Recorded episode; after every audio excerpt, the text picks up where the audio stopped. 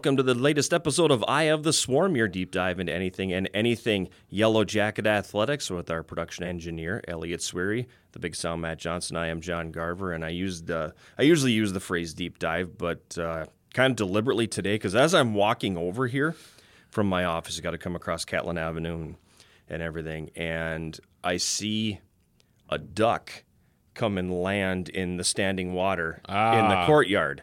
Did he did And- he did he clear landing and then He did. He ga- he came in, got the feet down, and then you saw the water just spray everywhere. Oh, wow. That's how much it's been raining here in the Twin Ports over the last few days, where ducks can now safely Yeah. land on your lawn. it's amazing uh, how much rain we've had. I think I saw a graphic that we were depending on where you were, it was anything anywhere from like three quarters of an inch to like an inch and three quarters, depending on where you were. Um, I can tell you firsthand, I had to go up to Volkswagen of Duluth today to get an oil change as part of the uh, package that I have on my new vehicle. Um, that they cover all the oil changes and services and stuff like that, and I don't have to pay for anything. So I went up there, and um, you wouldn't believe how thick the fog is up there. It's total pea soup. I had a hard time because I know exactly, of course, what the dealership is. I had a hard time, like, I hope I find it soon because I could I be up he- here? Yeah, exactly. I could be up here trying to navigate by the stars if I could see them. Right. Because it is so thick up there right now. I was happy to drive down Mesaba Avenue and come over here for the podcast because the fact I was able to get out of the fog. And people who live on top of the hill over there know what I'm talking about. Yep. I lived on top of the hill for the first, you know, nine years I lived in Duluth. Now I'm down at the bottom of the hill, so I don't have to worry about that anymore. But man, I don't miss that pea soup. I'll tell you that, and it and it shows up periodically, Right. You know, throughout the year. But wow, it's pretty thick today. Yeah. It's it's pretty bad. I mean, there was a dense fog advisory I know that was put out by the National Weather Service for Duluth too. So, um, yeah, it's a, it's a little bit it's a little bit soupy out there. yeah, we've the last week. I mean, we've had the the really beautiful weather on the weekend. Yeah. where people are wearing shorts and sun's out and it's warm and, and all of that. And now you're into the, you know, high 30s, low 40s with rain for three consecutive days. Oh, my, You know, yes. The only thing missing is the snow. Well, yeah, I mean, my parents came up yesterday. I had lunch with them uh, because they're up, up on the North Shore right now with the rest of my family. I'm the only one that's left behind, but Poor poor guy. I know it's just Poor, a bummer. But um, they were telling me how much it was raining. Like, I mean, it poured basically from the time they got. I think it started. They said right around Hinckley, and then it just kept on all the way to Duluth, and all the way up to Little Marais. So they were. I mean, that's a long stretch of road right there. Just you know, you're talking about hundred miles almost of road that is just being drenched right now, and you can tell. Yeah. You know, we've had some weather cancellations as a result, but uh, um, we keep plugging along.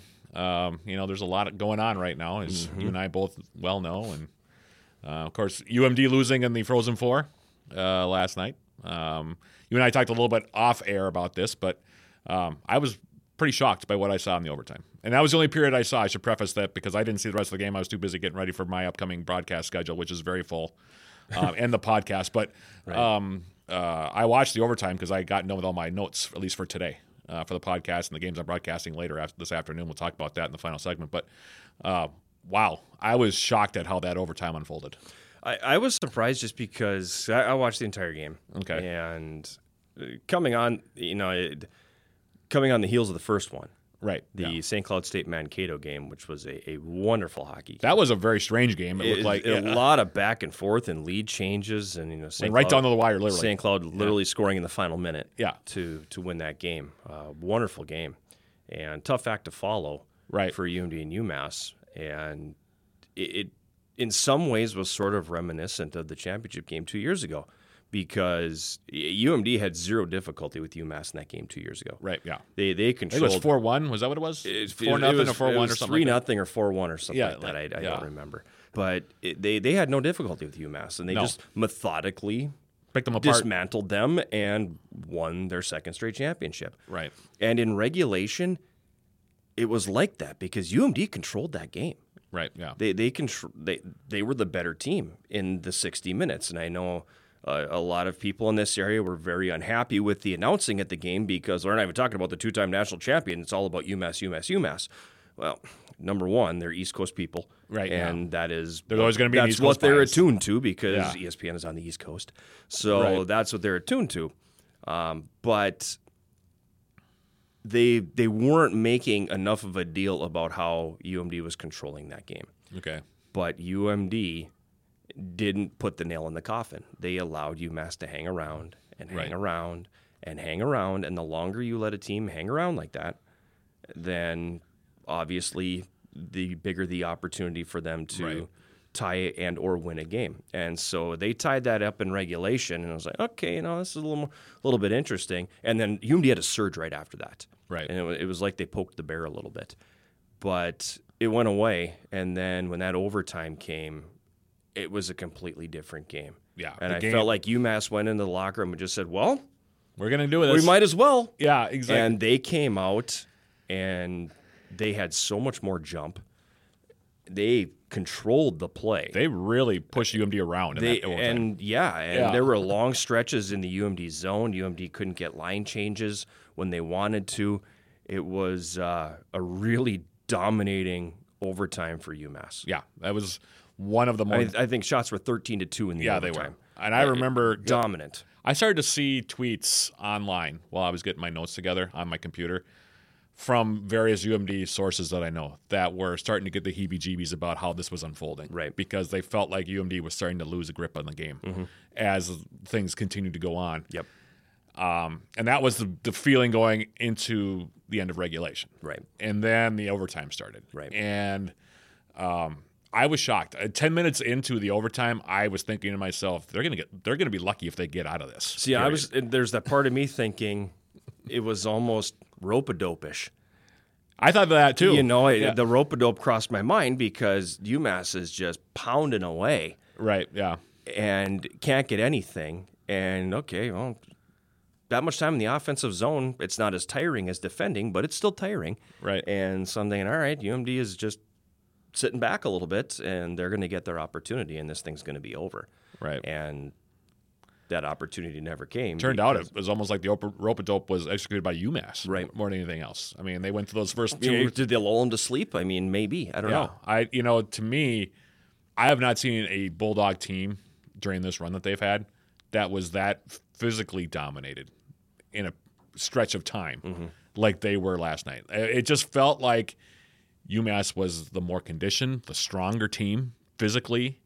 Because I mean, there were times UMD's guys just got bodied up, and I don't want to say that UMD played soft Mm-hmm. necessarily, but UMass played really physically and was very intense Right. physically. I have not seen a team take it to the Bulldogs that physically in a long time, and I I I thought that it just wore the Bulldogs out. I thought by the end, by the time the goal was finally scored, I thought that UMD had was just wearing out. Sure. that's what it looked like. It looked like they were just gassed. And because the cycle game, I'll be honest, the cycle game that UMass played was almost to a T. Mm-hmm. They did it almost perfectly Right. you know, and UMD, I credit UMass's defensemen a lot because they pinched and they they stood up UMD's forwards trying to break out of their own zone. I don't know how many times in the overtime Right. Where UMD's forwards were turning and all of a sudden there's a There's a UMass guy player there. there. Yeah, and there's just puck is back in the Minutemen's position possession, and now we're doing it again. They dumped Well, and it back and in. their D were really engaged too. Their Yeah. their D were involved in the offense in ways that a lot of teams don't utilize their defensemen. So it was it was impressive. Yeah. it was an impressive overtime. Credit to UMass. You know, Yeah, I Um, mean- I, I feel bad for Coach Sandelin, who's you know a, a longtime friend of mine, and Right, you yeah. know those players because it's it's a hard way it's to go. heartbreaking. It's Yeah. heartbreaking to lose that that semifinal game, and thank God they don't have the third place game anymore, Oh, yeah. because that's the most miserable game to play in. Right. Uh, but you know, credit to UMass, and I guess now I'm a St. Cloud State fan. It'll be an interesting game on Saturday. It should be. Yeah, it'll be it'll be a good game. It game. should be. Um, you know, I thought that Mankato was on their way. I did too. and um, boy, giving up the two goals like they did at the Mm-hmm. end of the game, that's that's that's just as heartbreaking for them as UMD losing in overtime to UMass. Um, so yeah, two tough ways to go. Yep. And you know, I feel bad for the Sandelin family because of course Ryan plays for um, Minnesota State. Yep. Um, and uh, you know Scott coaches UMD. Mm-hmm. So and they were both knocked out in the semifinal round in heartbreaking fashion. Right. Um, but you know, credit to them. You know, Absolutely. I felt probably the worst for Scott's wife. They showed her in the stands. I showed her in tears after the Mankato game, and She had to do it again. and have to do it again. Yeah. yeah, in the in the uh, in the in the UMD game. So, um, yeah, it's heartbreaking. Mm-hmm. You know, I mean, yeah, as Scott said it in the uh, press conference yesterday. Not a great day for the Sandelin family, Right. Uh, but uh, you know, that's life. That's, is. That's sports. It You is. know, that is sports. I mean, ask Gonzaga. Yeah, exactly. You don't No. lose a game all year. No, You know, and they went to the final and got pasted. yeah. you know, by Baylor. And I mean, Baylor a lot of people better. thinking they shouldn't have been in the final because oh, lucky shot. Well, yeah, well, you know, I you know that happens though. That's part of the game too. right. You know, and then uh, you know they went and you know you can't cheat Baylor and and fault Baylor. Baylor was just better. Mm-hmm. You know, and that's how that overtime session went for UMD too. Right, I, I felt like UMass was just better. Yep, and I they agree. deserved to win. Yep, Yeah. they did. Yeah, they absolutely did. Yeah. You get to that point. I mean, everybody deserves to be there. Right, yeah. You know, you're you're in the Frozen Four. You're one of the final four teams in the nation. You you don't get there by accident. No, you have to go through You- some stuff. If you're Yeah. at that point, you deserve to be there. Right. So at, at this point, nobody should be surprised about any team beating any team in a Frozen Four and a Final Four because they deserve to be there. Right. Yeah. Exactly. I mean, it's anybody's game. Yep. When you get to the semifinal and the final round. Right. So, anyway, but Anyway. I, want to get your thoughts on that one because No, you I- know, yeah, absolutely. it's been such a big topic of conversation up here. Mm-hmm. You know, and uh, it's disappointing. I, I'm sure, and I'm a UMD broadcaster as well, so I know it will, it'll come up in conversation. But Mm-hmm. congrats to UMass and congrats to the Bulldogs on a great run. Absolutely. It was a great run. Uh, you know, you know, getting this far for a third straight year, yeah, exactly. You know, losing your first overtime game since 1985. yeah. I mean, In NCAA none of these play? players were even born yet. yeah, not even close to being born yet. even close. Yeah, so that's crazy. Yeah. You know, I mean, you and I were not even barely double di- digits old. I think you might have been I 11. was 10. Yeah, and I would have been nine. Yep, So I was 10. Yeah, there you go. I was 10 when they lost that game, and I, I was glued to it and heartbroken because they had a Chisholm guy on their roster then. Oh, okay. And so, you know, I was a big Mark Barron fan. Oh. and I believe he scored in that game. It was to RPI, I think. Yeah, they lost to RPI. Yeah, and they, they uh, and Darren Puppa, Adam Oates, you know, a couple of the, the great players in that RPI team that went on to win the national championship. But um, yeah, I believe Mark Barron scored at one, maybe two goals in that game for you. Oh wow. Yeah. Because it was a six five final, I think it was. Yeah, it was high scoring. Yeah, it was high scoring like fun- 80s yeah. hockey was wont to be. So Yeah, exactly. anyway, Anyway, yeah, good stuff there. So yeah, let's talk about UWS. we won't though. be talking hockey anymore because for It's us, all that- over. That's over. Yeah, but just over. what everybody else is playing. Yeah, at least in, in, uh, in UW Superior, everybody's playing. Um, we'll jump right into it too. Um, men's soccer now three and zero overall, two and zero in the UMAC. Uh, they played two games last week. They defeated Martin Luther eight nothing. That was a game that we had on ninety one point three FM um, with yours truly. Uh, that was a game. Jackets scored three times in the first half, then five times in the second half, um, and a lot of guys, scored. including three in the last five minutes. yeah, three in the last five minutes. A couple of them were like nine seconds, like nineteen seconds apart. Yeah. and, yeah. I mean, it, it's about as close little- as you can get yeah. goals to be in soccer. Pretty much. Yeah. I mean, it was right off the kickoff. Mm-hmm. Uh, two goals each for the L Jackets in that game uh, Nikolai Stoker and Blake Perry in that 8 0 win. Uh, also, Brandon Conklin, Blake Hansen, Philip Erickson, and Blake Doye scoring for the Yellow Jackets in that contest. Um, that win made them 2 0 on the season, 1 0 in the UMAC. That was their UMAC opener. Uh, UWS outshot the uh, Knights 29 to 2. Ulrich Lager made two stops in goal to pick up the win. Jackets held a 13 to 2 edge in shots on goal, um, and that made them 2 0. And then they followed that up on Wednesday uh, down at Elliott Park in Minneapolis. They defeated North Central 6 to nothing. Pros Babia had a monster Had a day. game. Yeah, he had a day, as they would say. Four goals and an assist for him. I think there might be a UMAC uh, award coming it, his way. it ended up being three. Ended up being Three three. goals was it three? assists. Okay, yeah, three goals and two assists. But he factored in on five goals, so have a Mm-hmm. day. Uh, Protus, uh, Pros Babia, like I said, scored three goals, two assists. Uh, they got additional goals from Miguel Ocampo and Mason Tinsky. Who scored the other goal? That was credited that originally to Protus. I don't remember. Okay, but anyway, it was six that were put up, three in each half for the Yellow Jackets. Outshot the Rams 32 to two for the game, including 17 to two in shots on goal. Ulrich Lager, who is by the way the UMAC Defensive Player of the Week, named it Defensive Player of the Week for the second time in his career. Um, made two saves to pick up the victory. His first honor of Defensive Player of the of the Week uh, came back on October 28th of 2019, so the second time for him. But altogether now the Jackets in three games outscored the opposition 19 to one.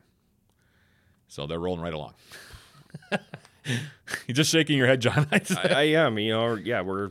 This isn't a visual podcast, but yeah, I'm, I'm sitting here just shaking my head, going, you, you know, they're it's year after year. they're they're so deep yeah, and they are so good. and they score so many goals. Yeah, it's just you know, and there were times I, I, don't thought, want to disrespect anybody else in the UMAC, but they're going to run roughshod over this conference. yeah, Uh, well, they're already doing it. I mean, last year, what was it? I think Frank Pufall came to us with the stats. I think, Yeah, he had coach, the numbers, but it's it's It's a lot. It was like 48 to 4 or something. Yeah, something like that. Yeah, it was some crazy number like that. Anyway, they're well on their way to that again. 19 to 1 so far in three games. And uh, they have a, a couple of games coming up this week that we'll talk about in the final uh, segment. But uh, same old, same old for men's soccer. They keep rolling right along. Women's soccer is rolling right along, too, by the way. Uh, really impressed with them in the first two games. We weren't sure what to expect from them. right. But uh, Alison DeGroat and the uh, the ladies, that's a strong core of players they have now. Yeah. That's a really good group. Yeah, there's Best group that. I've ever seen. There's some talent there. yeah, there's some talent there for sure. Uh, they're 2 0 on the season, 2 0 in the UMAC, posted a pair of shutouts. Uh, opened up the season with a 3 0 victory over Martin Luther. You and I were at that game. I broadcasted it on 91.3 as well. Uh, really impressive performance because that Martin Luther team is not bad, and they returned a lot of players from last year. That was a playoff team a year ago Right. and the Jackets just throttled them in that game. Three nothing. The Yellow Jackets win it um, against Martin Luther. The Jackets got two goals from Anna Schusman and an additional goal from freshman Allison Alessi, who's going to be a really good player. I think so. Yeah, she's going to be a really good player. There's a bunch of uh, freshmen She actually on that team. She can fly. She can really run. Yeah, she, She can. Fly. went right around a couple defenders. Yes, in that and game. we're watching that, just going, "Oh, okay, Yeah. uh, that's going to be hard to stop." she just turned schools. and ran right around them. right past them. Yep. And she's going to do that quite often. So get used to seeing that. Um, that game was played at the MSC Spartan Sports Complex. Uh, like I said, two goals from Anna Schussman. Uh, Allison Alessi with her first career goal. She also had an assist. Two assists, I think, on the Two day. assists. Yeah, so she's gonna, she's going to be a big time contributor. Jackets held a 19 to six edge in total shots, including nine to two in shots on goal. Morgan Philibert picked up two saves and goal to pick up the shutout for the Yellow Jackets. And then against North Central in their second game of the week, one of the other star freshmen, Nia Wilson, had three goals and an assist. Anna Schusman and Allison Alessi also scored for the Yellow Jackets. Expect those two to score a lot. Yep. Actually, probably uh, All three of them. Yeah, they'll all score quite a bit. Uh, Jackets outshot North Central. This was crazy. 36 to 3 for the game and 16 to 1 in shots on goal. Morgan Philibert made one save to pick up the shutout in goal for the second straight game. And Anna Schussman, by the way, was named UMAC Offensive Player of the Week for the third time in her career.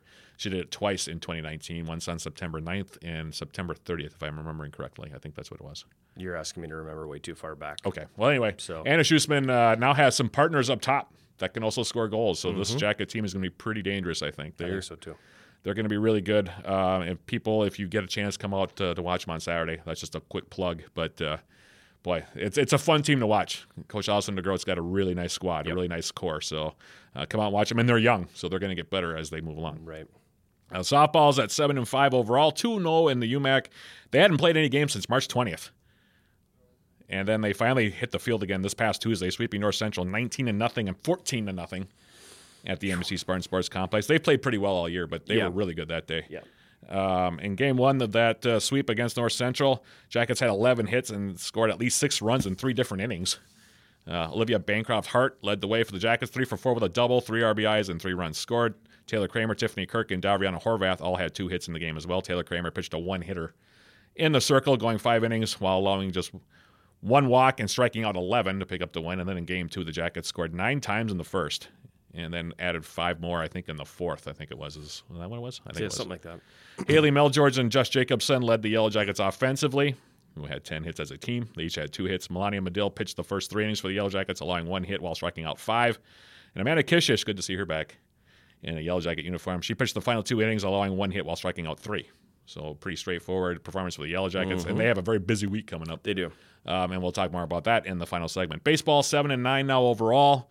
They lost three games last week. They're on a five game losing streak, so they got to turn things around a little bit. Yeah, a little tough stretch here. Yeah, uh, fell to St. Olaf, my uh, undergraduate alma mater, eleven to three and sixteen to four on Saturday at Mark Almli Field in Northfield, Minnesota. Before falling to St. Scholastica as well, six to one on Tuesday. Not a lot of highlights. No, it was a tough couple of games there. Uh, they, like I said, need to pick the pick themselves back up and start winning some games here. They'll have an opportunity to do so.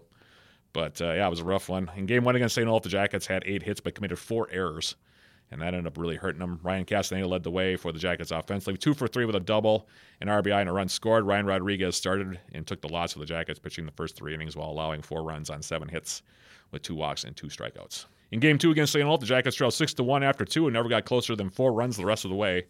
Alex Aguilar had a nice game at the plate for the Jackets, three for three with an RBI. Elliot Danhoff started on the mound and pitched the first two innings, allowing six runs on five hits while walking four and striking out five. And against St. Scholastica, the Jackets just couldn't find any offense really anywhere. It didn't feel like that anyway. That was a game that we did also a on 91.3. it was a rapidly moving game. Neither team was. no, it wasn't like anyone was really hitting the ball You very know, well. I mean, the first four innings, neither team scored. I think each team had one hit in there. yeah. You know that that game just nobody was having Jackets success. had you know opportunities. they loaded the bases three times, three times. and only Twice got one run out. Yeah, twice with one out, and just couldn't get anybody across until the bottom of the eighth. Um, you know, it was it was a tough game Mm-hmm. offensively for the Jackets. Um, Nick Shea and Zix- Nick Zazulka had solid games at the plate for the Jackets. Each had two hits. Zazulka had the lone RBI in there as well for the Yellow Jackets. Joey Barker, tough way for him to lose his first career start as a Yellow Jacket.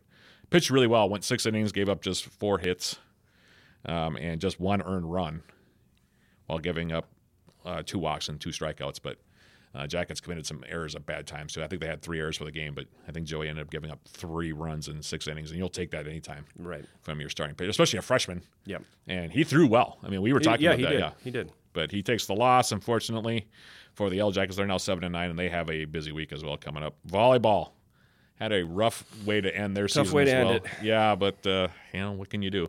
Eight and two, they finished up. Six and two in the UMAC. We'll talk more about the reason why they are finished up.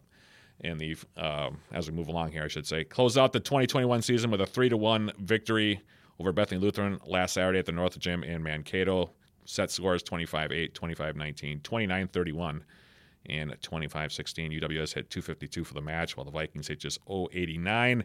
Kalen Ploutz led the way for the Jackets. The freshman 16 kills. Maddie Cabe had 15, so the two freshmen for the Yellow Jackets had 31 combined kills, while Lexi Preed had 13 kills and 17 digs. Megan Holes with 48 assists, and Haley Atwood chipped in with 15 digs. The Yellow Jackets were supposed to play in the UMAC tournament starting yesterday, but that did not take place because of COVID. COVID Yeah, 19. they were the the three seed. Yeah, they were the number three seed. We're going to play Saint Scholastica, who is the number two seed. Yep. But now the Saints move right on because uh, the bye situation. So they, Well, the, the or did they have to reseed that? Now I don't even know. they they reseeded it uh, and gave the bye to Northwestern. okay, The because they're number one. Yep. Okay, So then the four seed Morris we'll went, play. went to St. No, not Will did. did. They Okay. played last night and Morris won. Oh, so Morris moves on now. Morris moves on to play Northwestern in the championship.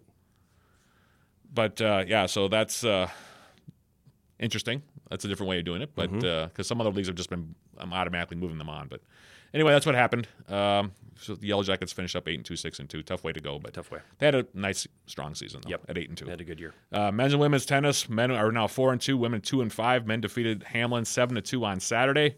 While the women fell nine nothing to the Pipers at the Rogers Tennis Center in Rogers, Minnesota.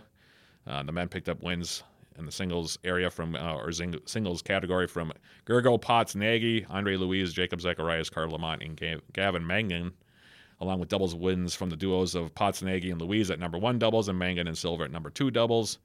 And both teams have had a couple of postponements as well. Uh, they were supposed to play Martin Luther yesterday at the Lydia Thiering Fieldhouse here on the campus of UWS, but that match was postponed, as was their match scheduled for this afternoon at Minnesota Morris. So a couple of postponements for them. They will be in action or supposed to be in action this week, but we'll see if that holds to true. wait and see. Yep. Men's golf. We haven't talked about them in a long time. Opened up the Haven't played in 2021 a long time. yeah. 2021 campaign by finishing 12th at the Wartburg Spring Invite hosted by Wartburg College at the Prairie Links Golf Course in Waverly, Iowa, Friday and Saturday. I guess the conditions weren't exactly great. No, in talking to Coach Eberhardt and a couple of the players, it was not a fun day in round one. No. Round, round one, I guess, was 40 to 45 mile per hour winds. I- Sustained wins. yeah, I talked to Sam Albrecht as well, and he kind of gave me the lowdown, but it did not sound good No, at all. I would not enjoy golfing in that. No. Yellow Jackets finished the two day event with 663 points as a team and were led by Joy Cummings, who shot a 153 of the two days to finish in 15th place. They're next in action, of course, coming up this week as well. They have a couple of match, uh, meets coming up, actually. Women's golf also will be in action this week.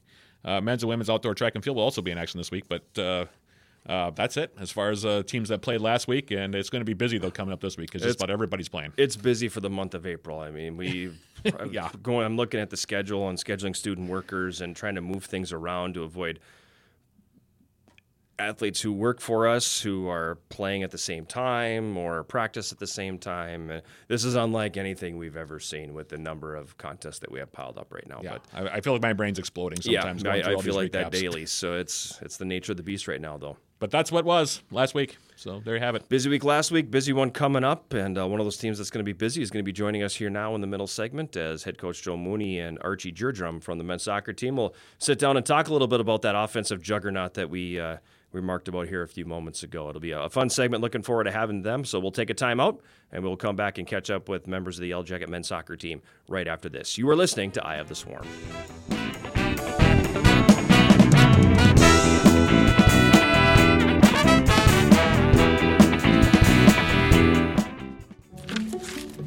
Can I borrow the sports page?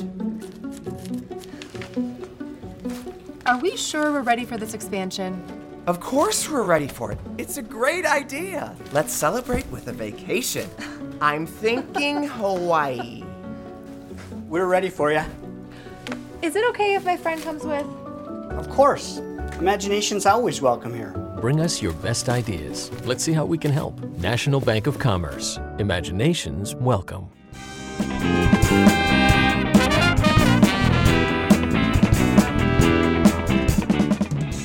We're back on Eye of the Swarm, and we are joined by members of the Yellow Jacket men's soccer team, head coach Joe Mooney, Archie Deirdrum with us here this week. And uh, first and foremost, I think, based on the pre conversation that we were having, uh, some belated congratulations to you on the uh, the new roommate. Ha, thank you very much. Yeah, we're what about three, four weeks into the the five some now uh, at the Mooney House, which has been a, a transition, um, and uh, there's some getting used to there with everybody, you know. But uh, it's been great. Uh, everybody's healthy. Um, baby Leah is, is doing well. The big sisters are doing a great job helping out, and and uh, mom and dad are just kind of we're on cruise control right now. It's you know round three, and things have gone well so far. I'm, I'm knocking on this this wood here to make sure that I'm not jinxing myself here. I think you just did by saying mom and dad are on cruise control because you're about 15 minutes away from the message of, um, guess what your daughter did? Yeah, well, uh, Rachel's mom is up right now too, so we've got extra hands on deck right That's now. good. So if it's gonna happen, now's the time, right? What is the building on the conversation we were just having? What is the, the, the what's something that you forgot about, and now that you have a new child, you're going, oh man, I completely forgot about this after having the first two. I mean, honestly, like as as simple as this sounds, uh, and this is how the whole, you know, like our whole pre pre conversation started. Uh, diapers, like just the the buying of diapers, the changing of diapers, you know, all of that. It's like, yeah, that's uh, the expense of diapers. That's ridiculous. It's yeah, yeah. Uh, Are they really bad? You know, I'm Oh. saying that as somebody who is not a father. Is is like a diaper's super expensive now. So I read an article, Matt, that it's like the average kid is supposed to cost from from birth to 18 about two hundred and fifty thousand dollars is what it costs to raise a child in the U.S. and that's on over average 18 How here. big Archie's eyes just got. yeah, he went right to the I'm rubbing my temple. Oh my. Yeah, uh, and I think probably half that's diapers, like just a rough estimate. okay. No, it's not that bad, but it's no, it's it's expensive. yeah. Mm-hmm. Mm-hmm. Mm-hmm. Yeah, Diapers are expensive. Yeah. And they get more expensive as the child gets bigger and there's fewer in the box. Yep. Yep. And there's really like you know with with any kind of disposable diapers there's no obviously there's no reusing there's no like varying degrees of dirtiness of a diaper right like once it's, so it's not like it's you can't stretch it any further right, like that's It's a one and whether done it's a thing, little yeah. or a lot like you're changing the diaper and and you know so you're going through them very quickly mm-hmm. yeah Because back in the old days, they used to have diapers, cloth diapers that you could wash. That's what I had when I was a baby. Yeah, like Right. that We had cloth yeah. diapers. right And then, Which I can't even imagine. oh my, like my Can you sister imagine being had on that both. laundry Man, duty? yeah, Uh, like- I'm all for the environment and everything like that but uh, Some of the stuff that goes on in those diapers should not be I'm a big fan of Pampers too, and I want to do my share to keep them in yeah business. yeah absolutely, absolutely. Well, yeah, because back in the old days, like I said, they used to have these uh, cloth diapers that Mm-hmm. you could wash. Technically, you could wash them and then use them again. And I think our generation is probably the last that kind of I went through imagine. that. And then because when I remember when my sister was little, I had the, I think I did too when I had the cloth diapers when I was a kid, or at least some some of the time. Um, but my sister, I think my parents made the started making the transition from cloth diapers into like once and one and done. And Yeah. I, I don't think my parents were exactly disappointed to go to the one and done scenario. yeah I mean, and I say that as as as the child of an OBGYN nurse. Yeah, I, I wouldn't. So I, you know, I don't think that there was a lot of pushback in regards to getting disposable diapers, but because I never thought of them as being that expensive. I mean, I don't know. Like I've never went and actually said, "Go buy some diapers for somebody." Like I've never done that, so I don't know how expensive they Ken, are. Can if you want, Well, I, I, I know it's a regular. Joel will take a box of 120. Yeah. yeah. Gonna run you about 40 bucks. Well, that's why like the diaper party has become a thing, right? Yes. It's you know the the tradition of Uh, and Archie, you probably don't know yet, or maybe maybe you've been to one. I don't know, but uh, you know when when a friend perplexed. gets you know when they're when they're about to have their first child, uh, you know it's a lot of times it's the baby shower on on the women's side and on the on the you know husband side or the man side, it's usually it's a it's a diaper party. and It's all of his buddies, and everybody's got to show up with a box of diapers, and then that's kind of the that's the party. Wow. Yeah, And it's amazing how quickly you're going to go through whatever you accumulate at that party. Yeah, You go through diapers quickly. yeah, you know, and they're when they're newborns like that. I boy, we've really gone off on a tangent here. They it- when they're newborns, I mean, they, they go through ten a day. yeah, It's unbelievable Yeah. how often you are changing diapers on a newborn. yeah. And and how I just I know I've gotten better at it. Mm-hmm. I don't think I've perfected that skill by any means. The diaper I- change? No, no, I'm still a, a fumbler in terms of like, not the baby. Okay, like I haven't fumbled the baby Good, that's yet, good, right? that's yeah. good, So, yeah. uh, and like you Diaper know, before baby. What's that? Yeah, Diaper right. before Like if you're gonna drop one, you know, Yeah. not even like fumble like to the ground, just like it's very clumsy. It's you Right. know, eh, you know this the wing of it is is now shut when it should have been open, or you know this you know these two touch and now there's you know, you know soil from both of them on you know. Right. So it's you're just getting a it's not been a very uh, clean process for me. Wait till they start moving Right. during diaper changes. Oh, yeah. that's that's a great Yeah. time. That's They're a great kicking time. their legs and yeah, it's kicking legs, pushing you away. Yeah, But- that's that's the phase we're in right now. Just, okay. Mm. But I will say, you know, I mentioned this that the you know the, the older two sisters have been a great help. Alexa, especially Alexa's eight years old now, and she's yeah, or she. Can you believe that she's eight years old, man? Yeah, yeah. You remember when you first got here? Yes. She's just a What? you know, she was three, three, four, like she's a peanut, right? She's eight years old. Yeah, yeah.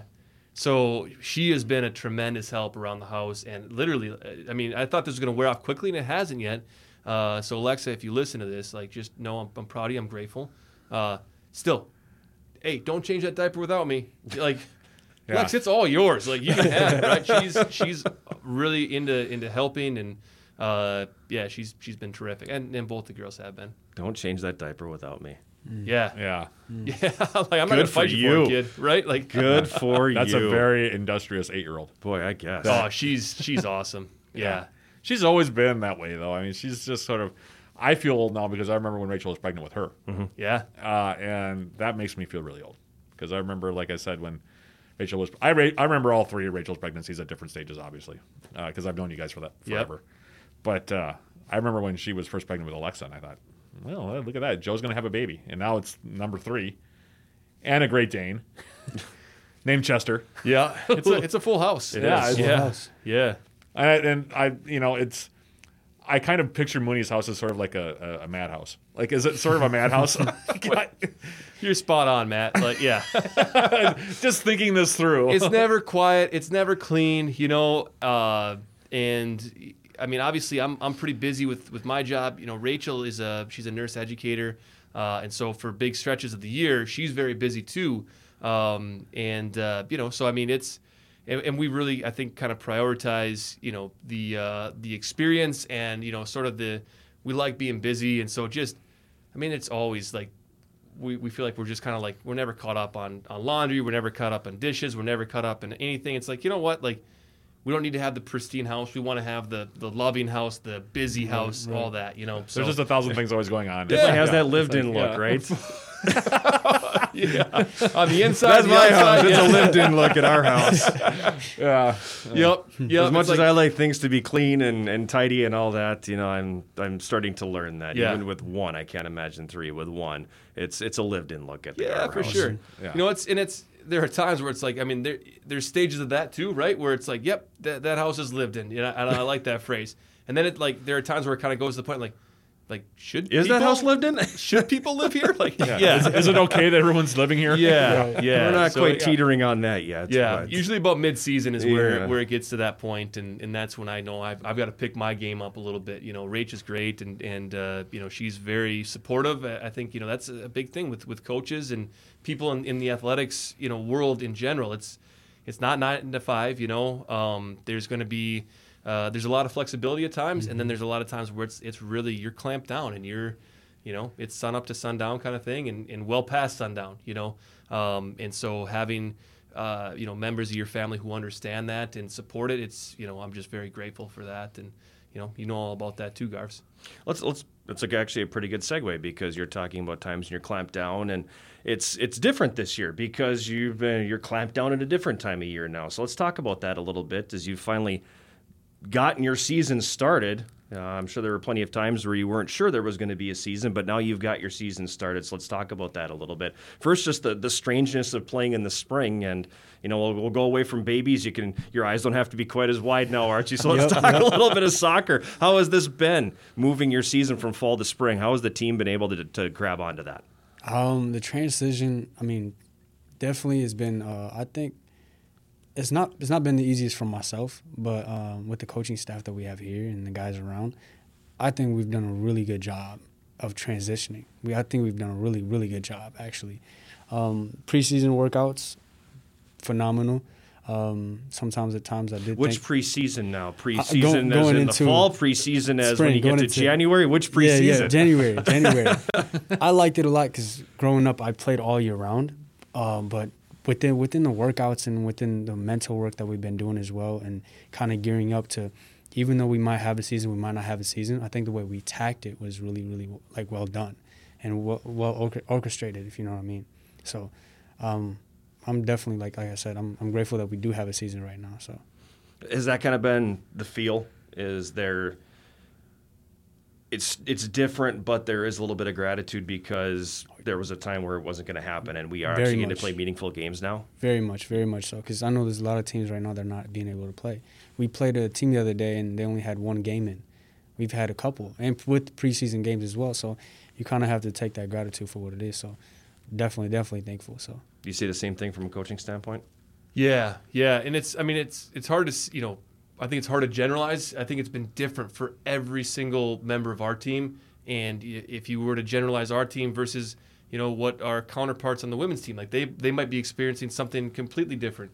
You know, season to season, what our winter sports experience compared to what our you know usually fall sports are experiencing, mm-hmm. what our spring sports have had to go through in, in terms of you know I think really kind of being sort of you know worried about is this season going to happen or not because the they lost a a full a full you know this has already happened once Right. like could we get shut down again i think there's that that fearfulness there um, you know and so i just think that what we've tried to do is is really just kind of give everybody sort of a little bit of the grace of like uh, you know i'm, I'm not going to pretend to know what you're going through mentally in terms of you know being I don't remember what it was. I mean, 500 and something days in between our last game and in our first game this year. You know, our first actual, you know, against outside competition game. Um, you know, eh, that that can put a different mental strain on guys. Our freshman guys who came in, you know, uh, and what they were going through in their senior year of high school and how that impacted them. It's just been different for everybody. Uh, but you mentioned, you know, Garbs and, and Archie, you mentioned this too, that that gratitude piece, and that's something I've been really, really proud of our team uh, on everybody on an individual level. I, I think that that's that's been an emotion that they've shown is is they're very grateful to be playing, um, and it's uh, I think there's a lot of you know real positive psychology that comes along with gratitude. So for them to kind of go to that place almost naturally, I've been really proud of them to say you know we could look at this and say. Well, we don't get our full 20 games like we would. We're only going to get, you know, 12 or 14 games or whatever this spring. Like, well, that that stinks and they haven't they've never gone to that place at least not you know publicly or vocally around the team it's more so like hey we get a chance to play today. We get a chance to train for this game. We get a chance to get on a bus after you know not having ridden a bus in you know again 500 days or something like that. Uh, be with our teammates. Like just they're looking for things to to to say this is something that is great. It's something that you know we're appreciative of and we know that it's fragile. Like we know we have to do the right things to keep this thing going. Um, and I'll just I'll mention you know above us then too, not just you know with our team, but I think the administration here. I think you know within our department, yourself, Nick Bursick, uh, you know Lynn Diedrich, you know on the compliance side, like everybody is just really pulled in the same direction to make this all happen. And I hope our players know that. I've I've tried to sh- you know share that with them. I think they do.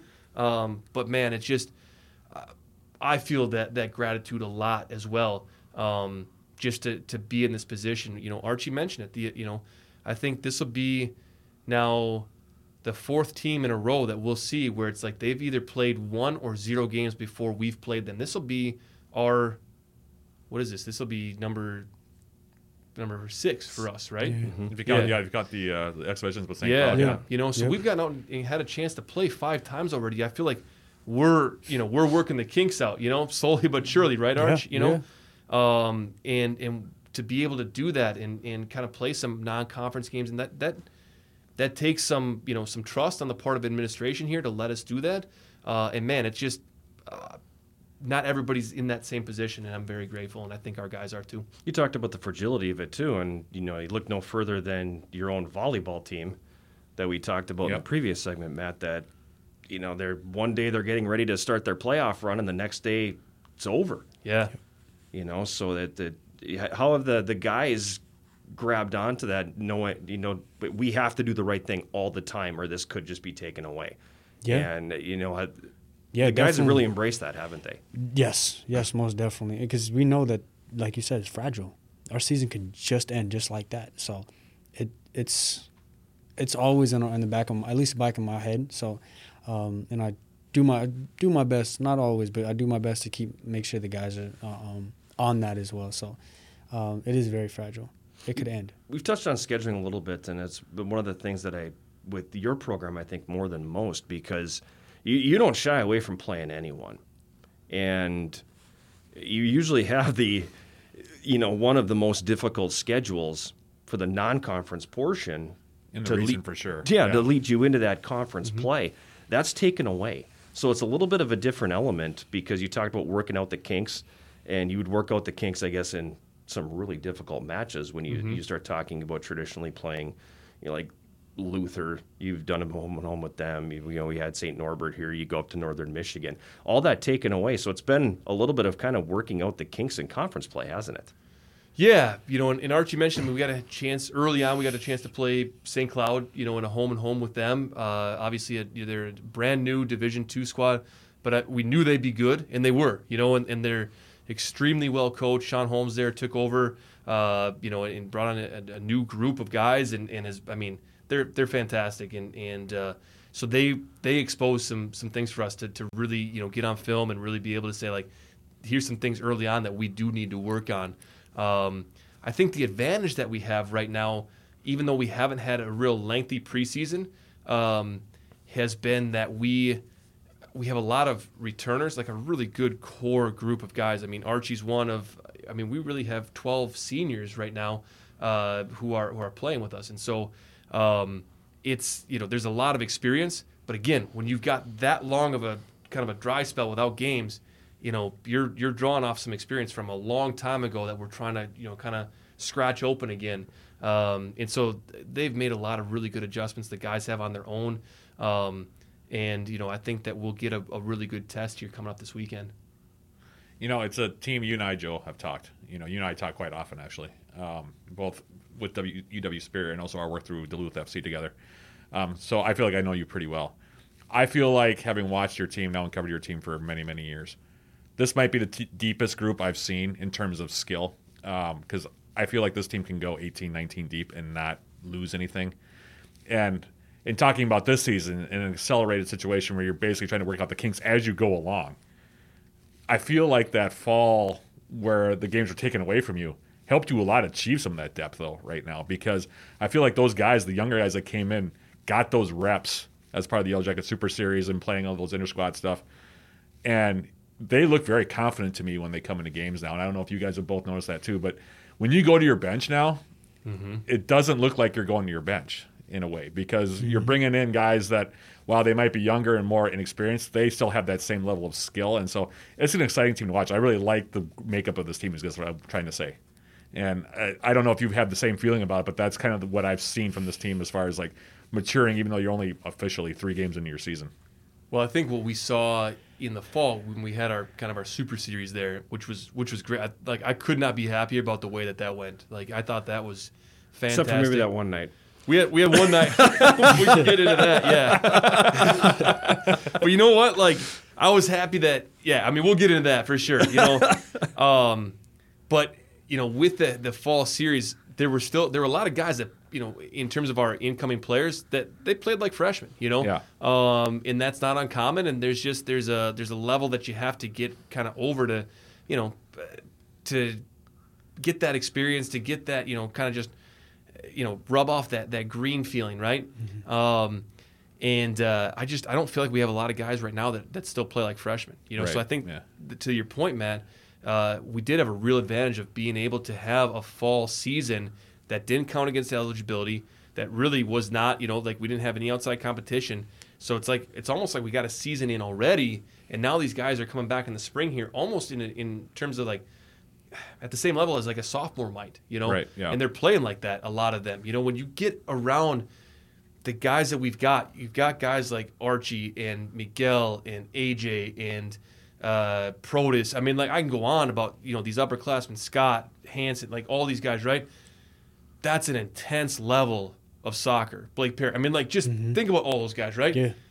if you're a freshman guy stepping into that environment on a daily basis and now you got to play against them for seven games man that it's to wake you up quickly like you're to know this is this is not high school this is not club anymore this is this is college ball and it's different and uh, so i mean just to have that experience like i think our guys really snapped on quickly and, and it's a lot of credit to our upperclassmen guys who you know they they made the environment you know when we when we went, you know, I don't know if you remember this meeting, Archie. We go all the way back to this summer as we're getting ready. Uh, we brought the guys in, you know, right away in the fall, and we had our first meeting, and, we kind of outlined what does this fall look like for us, because we're not going to have a national tournament. You know, uh, we we might not have a conference tournament. We might not have a conference at all, and and then obviously, you know, kind of piece by piece, all that disappeared, and it was just going to be able to train. Okay, what does that what does that fall look like then? How do we have a good experience when we're not able to play games? And so what we talked about was we wanted to create an elite training environment where day in and day out, any member of our team, when they showed up to training, felt like they were getting better. You know, and so for our senior guys, it was how do we keep developing toward, you know, whatever that goal is. Are we going to have a season this spring? Hopefully, maybe, maybe not, right? But let's make sure if we do, we're at a good level. For our freshman guys, let's help these guys really take a deep dive into what college athletics is all about and that whole spectrum in between. And I really give our senior guys and, and really all of our upperclassmen a lot of credit for creating that environment and, and really having the willingness to to not mail it in this fall. And they didn't. And, and I think, Garbs, you're talking about that game. You know, I mean, we weren't going to have referees. You know, and by game two, it's like we got to have referees because man, it got intense. It was really intense. yeah. It was really intense. Yeah, it looked like a regular season game to me. Oh man, like You know, guys flying into challenges. Like I mean, it. Yeah. It, you know, it, and I I saw Jeremy Euchre at uh, at our first spring game, and he ref some of those games, and he was saying like he was telling his referee buddies, you know, and Jeremy, if you listen to this, like I hope you don't mind me sharing, but like, man, like he was telling his, his referee buddies like, no, that was not a scrimmage. Like it was it was a game. It was like a conference final type level of intensity and you know just you know wanting to dominate and I mean trash talk and you know physicality and just wanting to beat the other team and it's like okay now it, it makes sense a little bit you know like as much as you may dislike a conference opponent right you don't have to go back to the apartment and be around that guy after the game right, Right. it's like Right. 90 Right. minutes done and dusted with these guys it's like you got to go back and live with these guys you got to mm-hmm. show up to training the next day with these guys Right. you make a mistake today it's like it's not that that team will never see you again. Like they're going to see you tomorrow, and they're going to make sure you remember that mistake. They're going to try to get in your head, you know. Mm-hmm. And I loved it. I loved every second of that intensity. I thought this was this was the environment we wanted to create. Did you expect that kind of intensity, Archie, going into it? Because I think in a situation like that, I, I know I expected going into those. The first one's going to be pretty good, and after that, it's going to tail off a little bit, almost like the novelty is going to mm-hmm. wear mm-hmm. off. It didn't. So, I mean, did you expect going in that it was going to be like two opposing Yeah. teams with that kind of intensity? I would have to definitely say yes. Um, if you ever watched our training sessions, um, you could see it. It doesn't matter if you're on the same team as, as the guy that's playing next to you or whatever. If you watched our training sessions, they were just as intense, and that carried on to the game. As soon as coach read off those 11 or 12, 13 guys that are on your team, those are your, that's your that's your team. It doesn't matter who's on the other side. It was it. I loved it. I loved the atmosphere. I loved the intensity. I loved the just the trash talk on it. Um, there were some things we should have definitely not done. Seriously, taking a little too far. But other than that, um, I think that just sets up what we need to be for the for this spring, and I think we carried that over really well. So I think that's part of like learning though too, right? I mean, how far can you take something like that? I mean, are you going to play it like a regular season game? Yes, but this is still inter squad at a certain point, and I think learning that line though helps also develop that kind of, you know, look, this is my teammate at the end of mm-hmm. the day, regardless of whether I'm playing against him in this game in this inter squad or not. At the end of the day, when we actually start playing real games, all of these guys are going to be, you know, yellow jackets at the end of the mm-hmm. day, and so, you know, it's it's I think that's where that senior leadership can come in too a little bit. You know, Archie, you were talking about it. There are some things that we did that we probably shouldn't have, but that's part of that learning process. Mm-hmm. You know, because at the end of the day, it does take I think those upperclassmen to say, look, at the end of the day, you know what, it's fine if you if you want to play with an edge, but you know, there's some of that stuff we got to say for actual opponents.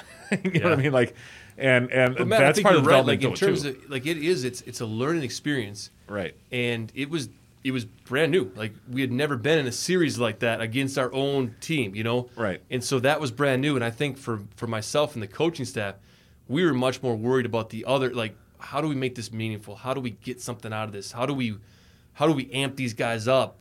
You know, and and really, you know, make sure that there's that this feels like an actual game mm-hmm. experience. You know, and you know maybe we didn't give our guys enough credit you know in terms of like they're they're going to do that on their own and so it wasn't really ever a thought in my mind prior to that of like all right how do we kind of figure out where that that kind of like that that Yeah. ceiling is in terms of the intensity and and where to draw that line it was more so like how, all right how are we going to get these guys amped up for this and, and make it feel like a real game and so you know i think that uh you know maybe not going into it with the the mindset of like finding that line I think allowed for some of that that you know spillover at times. But and, and Garves and I talked about this. Like, I think it's so much harder to sort of inject that intensity than it is to curb it and to, to you know draw that line and say, okay, that's now we know where that line is. Like we can bring it down from there. But if if your team doesn't have it or players on your team don't have it, man, it's you, It's hard I don't, to I don't know if you manufacture. can coach it. I It's don't, hard to manufacture. yeah, Yeah. exactly, exactly. Um, so and I, I thought I was like I said, I just I loved it.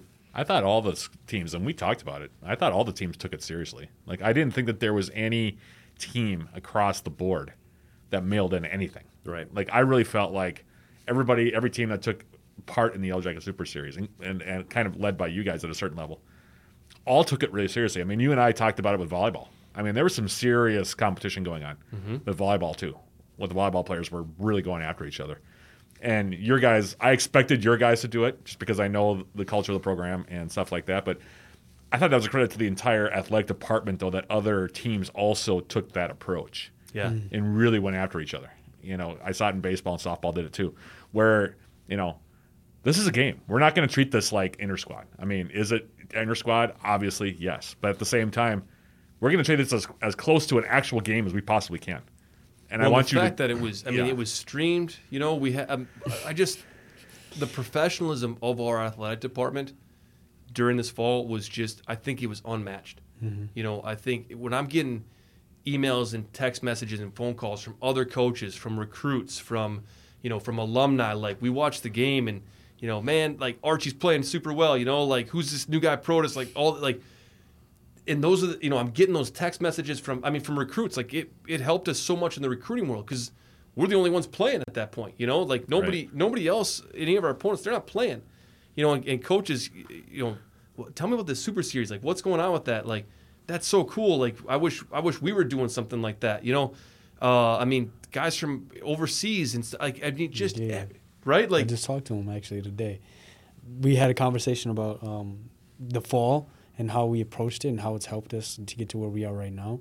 And he was just saying like, I know you yourself and a couple other guys had something to do with it and the intensity that you brought and how that's led here. So he's like, I know at times you were down about it and you don't even know if you're gonna have a season, but the fact that you got up and you still worked out and you still showed that intensity in trainings and we would talk afterwards and he's like that's you you wanted to be at somewhere that you had that vision You worked your ass off to get to where you are, and look at how many guys you brought with you. Not not myself included. I'm just saying like. Mm-hmm. I did that for myself, and look how many guys came on. And same thing with the next guy. Same thing with Miguel Protus, all those guys, Scott, Hansen. It just takes a collective, and look where we are right now. So I would I just definitely shout out to the rest of the team because without the work ethic and without pushing one another, we would not be where we are right now. So definitely truly grateful and just glad, you know. I I think it says a lot too because all of that effort is being put in, that intensity is there, and all of you know that you're there's no national tournament. And I think it speaks volumes that they're willing to put in that kind of work without having that carrot out in front of them. Because I, yeah. mean, y- your team is built for that. You you know your team is, is built for that that tournament, and to potentially make a pretty significant run in that tournament because you've been very methodical about how you've taken a different another step each year in that, and now that's taken away. So I think the fact that there's still that that high of performance and that high of intensity speaks volumes about the culture and the program. Coach, do you remember when um couple actually like freshman, sophomore, actually all always my junior year till now actually, you spoke about um we worry about the next we worry about this game and then we worry about the next one. That's what kind of reminded me. And I'm not gonna say that not, having the national tournament wasn't wasn't easy because it was. Like for me myself, I was kind of bummed. I was like, man, you got to be kidding me. Like I was honestly like kind of bummed out, and I know a couple of the guys were too. But if you look at it, okay, what do we have? We still able to train. You're still able to get out and actually play. Let's make it the most of it. Let's take it one day at a time. Well, I feel that that like is one of the cool things about the men's soccer program that Joe you've built here, and players like Archie have, have also helped build.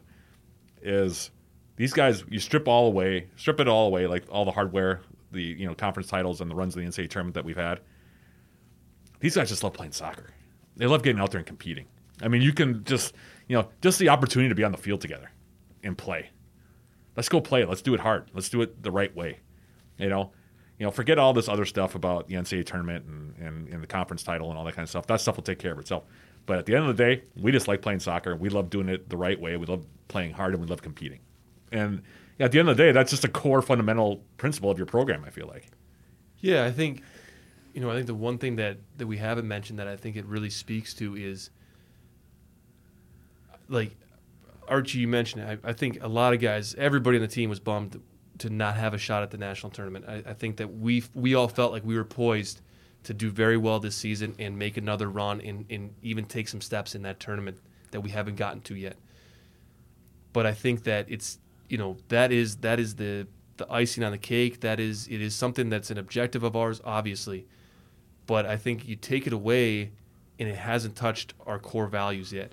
Uh, you know, i really, what I think it comes down to it's it's that first core value we always talk about, and it's that family. You know, it's whether it's a, a national tournament or not, whether there's another game or not. You know, I think that the the love and care between our players is what really showed through, and it's you know whether there's a national tournament or not doesn't change the way our guys feel about each other and how they're going to help each other get better, help each other you know be their best, enjoy this this whole thing. Um, you know, I just I think that really kind of remain true throughout the entire fall and spring now, and you know we'll as a program we'll have another shot at a national tournament. You know, um, but I don't think that's the the number one priority. It's certainly again it's an objective, but the priority is you know taking care of one another, and Yeah. I think that that it just it speaks volumes to to what our team really is all about. I agree. You know, that's I. I mean, and you know, me and John have watched it build over the years, and you know, it's definitely that's what made the Super Series so fun to watch for me. Was just the fact that, you know, yeah, their expectations are their goals, are their you know um, aspirations for this team. Obviously, I mean, this team, you and I have talked about it, um, is built for success at the NCAA tournament level, um, not just the conference level, but at the end of the day, it is that I get to be out here with these guys, and you know I get to play the game I love with the guys that I love too, and that's sort of to me the really the core value because if you do that the right way, I feel like that's where you get into the NCAAs and the conference championships and all that kind of stuff. That just kind of comes naturally if you get that that really strong foundation of that. alone. And Archie, I don't know if you feel the same way, but that's the way I look at it. No, yeah, definitely agree. Definitely agree. I think we could go on for quite a long time about all this stuff, but uh, we've kept you too long enough. And uh, coach, you know where I live. If there, that midnight diaper run shows up, you know where to find me. I feel like Archie's got an education as well. Yeah, I definitely did. I definitely did. Thank you guys. Not just about soccer, but about uh, future fatherhood. if Life. Yeah. life lessons on Eye of the Swarm. That's what this Yeah. was today. Yeah. Archie, Coach Mooney, thanks for coming by. Thank you. Thanks for having us, guys. We're going to take a break. We'll come back with more of Eye of the Swarm right after this.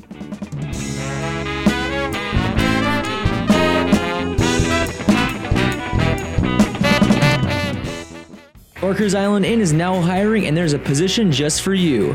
Apply for front desk, housekeeper, bartender, server, cook, and dishwasher. We're hiring great people like you. Call or click for more information and apply today.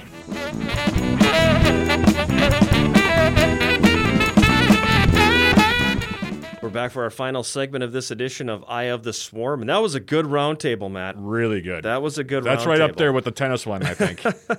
That was a good roundtable. It uh, started on a little bit of a tangent that I wasn't expecting us to be on with, you know, talking about babies and diapers. I feel like we've been going increasingly down rabbit holes lately. That's okay though. Yeah. that's okay. You know, people want to hear that stuff. Well, they yeah. don't, they don't want to just hear us talk about sports. I don't think, but uh, No, get to know us a little bit more It's all part of all part of life. Yeah, it's all part of life. All part of life, That's part of that's part of the reason why we do the podcast too, is because these people are people. Right. You know. Yeah, and you can show the other side of it sometimes. Right, So yeah, that's, that's not necessarily a bad thing, but No. uh, also not a bad thing.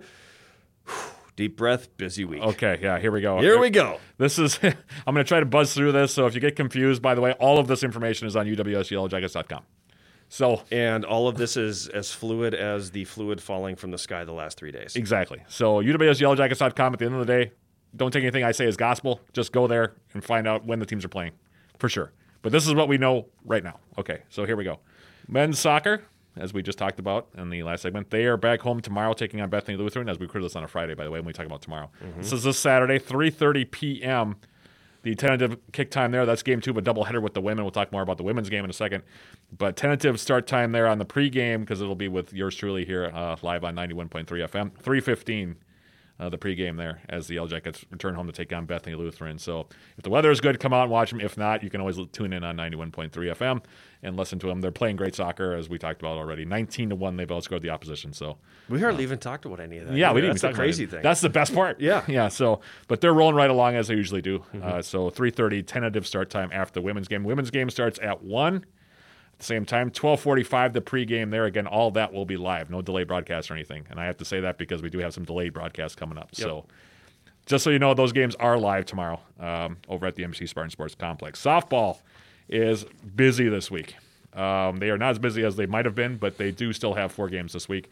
Um, they are playing, as we record this on a Friday, they'll be playing Northwestern at home uh, later minutes. this afternoon. yeah, in a few minutes. Um, yours truly, I'll be on with the air time on that one, but that's a delayed broadcast because we can't interrupt WPR programming on 91.3 FM.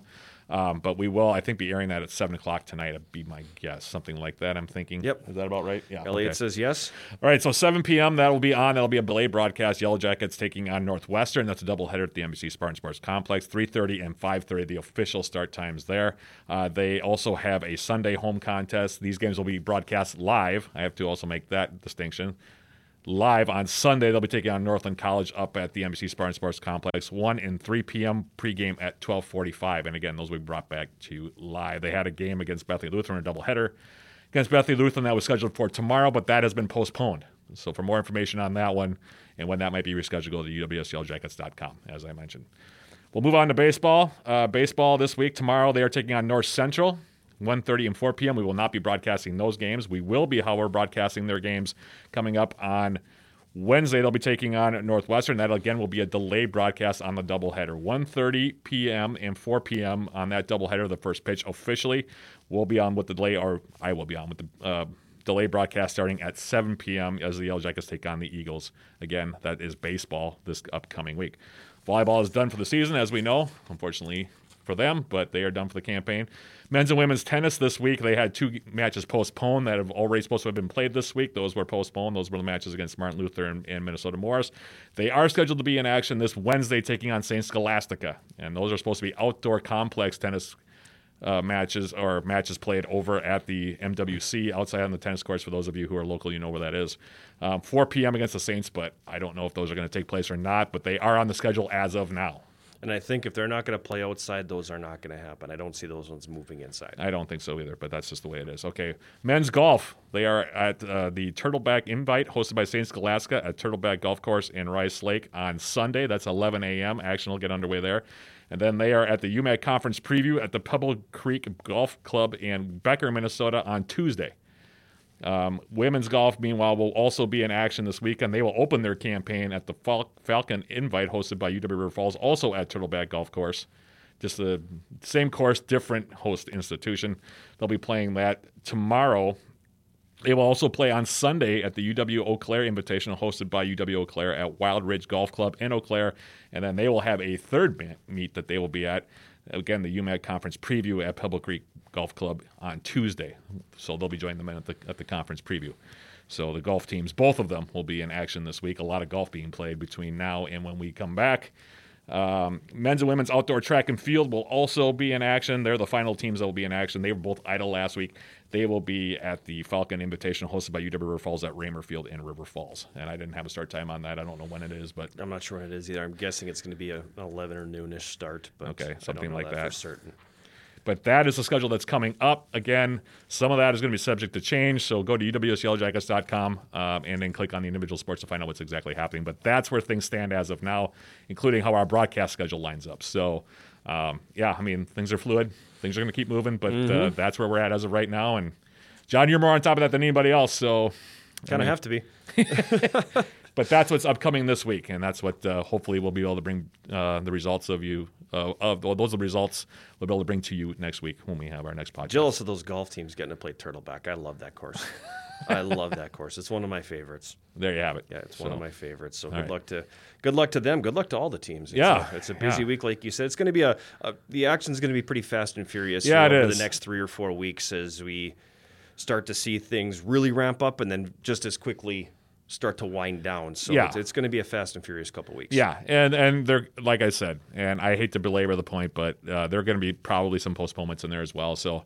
Uh, best to just go to the athletics website and then find out what's happening. Uh, we can only do what we can do as far as what's available right now and what we know is being played. Mm-hmm. But um, you know, things change in a hurry, and uh, we've talked about it all year. But same old, same old. And we've got two seasons going at once, fall and spring, jammed into the spring. So that's why all these things are happening at, simultaneously. So uh, if, if, you caught all that and you can keep up all that, you're doing really well, uh, and hopefully we'll be able to keep doing really well and keeping you in uh, keeping you updated on what's going on. So we want to thank head coach Joe Mooney and Archie Gertram from the Yellow Jacket men's soccer team for their appearance on the roundtable segment today. We thank Elliot Sweary, our engineer, the big sound Matt Johnson. I am John Garver, and thanks as always for tuning in to Eye of the Swarm.